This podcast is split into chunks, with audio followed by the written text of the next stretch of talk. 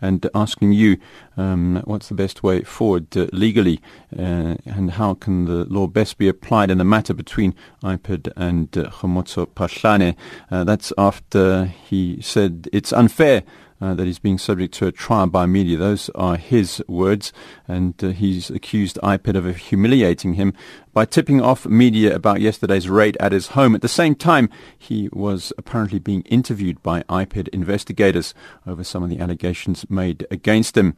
Um, Phahlane said he had not been formally aware of the investigation against him, and uh, he was speaking earlier on AM Live.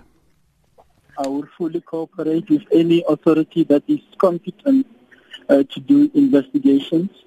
Uh, I am accused uh, of uh, corruption and defeating the ends of justice, despite the fact that proof is provided on payment processed directly from my current account in purchasing uh, what they call a sound system or an amphitheater uh, the media gets paraded uh, uh, before my premises while the, the, the, so-called investigators are still talking to me, they are still with me in the office. And I just find that unfortunate and regrettable.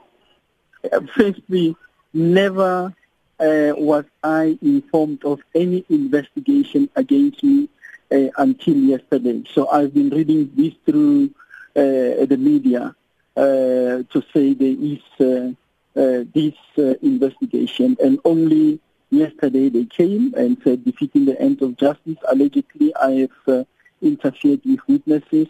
Secondly, someone uh, is supposed to have bought me an amphitheater who's supposed to be a service provider. It is not for me uh, to uh, conduct a trial through the media. All I am saying is that I think it is unfair, it is unfortunate to be subjected to a trial through the media. And uh, despite the fact that the facts are at their disposal, that that which they are alleging is false, they continue.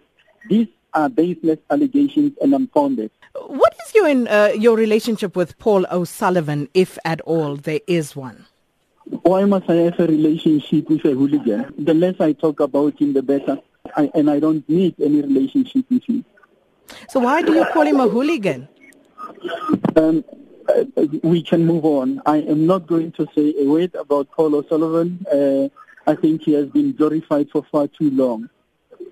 So um, I know you don't want to speak to him, but he claims that uh, your house, uh, valued at over eight million, he says that you have a bond of a far lower value than that eight million rand, and your bond appears to be only for 2.2 million rand. And others have also come out to question how a career police officer managed to buy an eight million rand house. How do you respond to that? I have politely responded to those issues if, if I did not want to place my personal information in the public domain. And uh, you must now ask him to then the proof to you of uh, the, the 8 million house. I have got no knowledge of such. And I think I'm on record as having said I built a house for 3 million for which I've got a bond. All other figures that he's peddling out there, he must prove. That's uh, Acting National Police Commissioner Kgomotso Phahlane speaking to my colleague Sakina Kamwendo on AM Live this morning.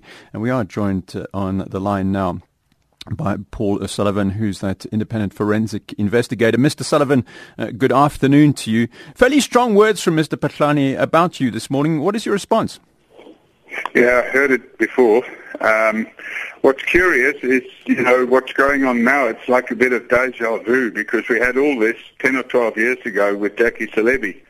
Now, um, Phahlane is lied to the public today on your radio station. He says the first time he's hearing about this investigation is yesterday. He's obviously got a very bad memory because in November he called a media conference and he said to the media then, the first time I heard about this investigation was yesterday, and that was in November. But when he had that media conference in November, he also lied, because on the 17th of March last year, Uh, sorry, on the 15th of March last year, I sent an email to him and I copied IPID and I said it's a disgrace that I've opened a docket against him with IPID and IPID have done nothing about it because of, it, of the capture of IPID. And two days later, he received a formal notification. So that was on the 17th of March 2016. He received a formal notification from IPID, and we now know that he unlawfully received a copy of the docket. And a week after he received a copy of the docket, he had me arrested and dragged off a plane at OR Tambo Airport on trumped-up charges relating to my passport use. So you have this situation where he's continuously lying. What he needs to do is explain to the people of this country how it is that a supplier of the South African police who has received in the last five or six years more than 100 million rand of taxpayers' funds for supplying forensic supplies to the police, how the owner of that company becomes appointed as his private interior designer on the house that he is building. Mr. O'Sullivan? And then so, sorry, can I just uh, can I just ask you to uh, give us more information on that service provider and the kind of services they were providing to the police? Okay, I've got sworn statements from various persons at the rank of colonel and lower in the police who have received these forensic supplies and have to use them at crime scenes. And they're things like brushes for fingerprint and the dust that they use on the fingerprint and other forensic supplies. Now, these are supplied by a company called CrimeTech. And CrimeTech has a sister company called Criminalistics. Now, Criminalistics used to be owned by a woman called Yolanda uh, Komodolovic. She then sold that company on paper to her sister or daughter, so you have this relationship where the two companies she still has control of. In fact, they were inter-invoicing between the companies and sharing the profit on the contracts that they had with the police. I've got those documents. Now, that company received over 100 million rand over a period of six years. And Phahlane thinks there's nothing wrong with him entering into a private arrangement with the owner of that company for that woman to carry out the interior design of his house, which he then says he's paid her for. Okay. And then he's got the cheek to turn around and say that the search at his house is an attack on his integrity. If he didn't get involved in private transactions with a major supplier to the police, there would be no investigation whatsoever. Mr. O'Sullivan, you, have mentioned the fact that you, you went to, to IPID and, uh, in fact, you had to shake the cage, I understand, to try and get the. You came up with some information which you passed over to IPID. Why is IPID now, you know, then pursuing an investigation which I, I gather is based on the, the documentation that you provided with it? Correct.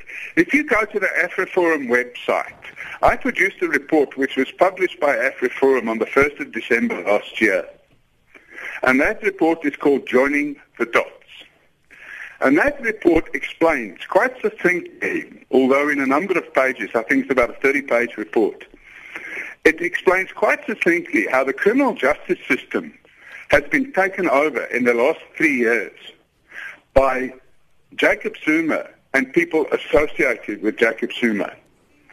Now, one of those institutions is IPID. Robert McBride, in 2015, three weeks after I opened the docket against Berning Ntlemeza with Robert McBride at IPID, he was suspended. Now, after his suspension, he went to court. The court eventually, a year and a half later, ruled that his suspension was unlawful and he goes back to work. When he goes back to work, he finds evidence that the cases I had opened against the head of the Hawks and against the head of the police have actually just sat in a room gathering dust. Mr. O'Sullivan, how, how, sorry, can I ask you? Obviously, these are uh, wide-ranging and very extensive allegations.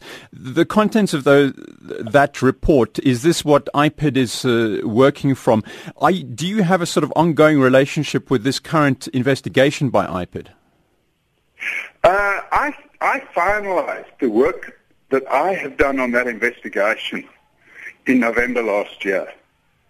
Since November last year, I've, I've had no involvement in that investigation. But you have to understand that an investigation that should have started last year at the beginning of the year and sat gathering dust then, only in November, was a team appointed. And when that team was appointed, I sat down with that team and I took them through my complaint. I then went out into the field with them and showed them where the evidence was and helped them track down some of the witnesses who by that stage had gone cold, if you like. So I resuscitated a cold trail and obtained that evidence and placed it in their hands. Just quickly, Mr. Sullivan, the one thing that uh, certainly grabbed a lot of uh, limelight was uh, the bond that uh, Mr. the Commissioner Phahlane had for his house. He says uh, he bought the house for uh, three million rand and he got a, a, a, bond for that. He bought the land, he had it built. You, I, I understand, have a problem with that. What is the problem? Well, he's lying. I've got the bond documents, okay? They're public documents. You can get them from the deeds office, and I have them. He registered the first bond of half a million rand when he bought the land for 900,000. So none of that half million rand could be spent on building the house. He registered a second bond of 2.2 million rand when he built the house. In fact, the house was up to first floor level before he registered that bond. So he wouldn't have had any cash from that bond until uh, the bond was registered. But by the time the bond was registered, the house was already up to first floor level. And we are talking here about an 800 square meter house with eight bedrooms and six bathrooms. We are not talking about a three bedroom home which the average Joe has. So this 800 square meter house was already up to first floor level. The only thing that had to be done at that stage was the roof to go on. And then he receives a 2.2 million bond. Now I can tell you nobody can build an 800 square meter house with air conditioning in all the bedrooms and living rooms and eight and six bathrooms and a swimming pool and flat screen TVs everywhere for 2.2 million rand. Thank you to uh, independent forensic investigator Paul Sullivan, um, who was. Uh,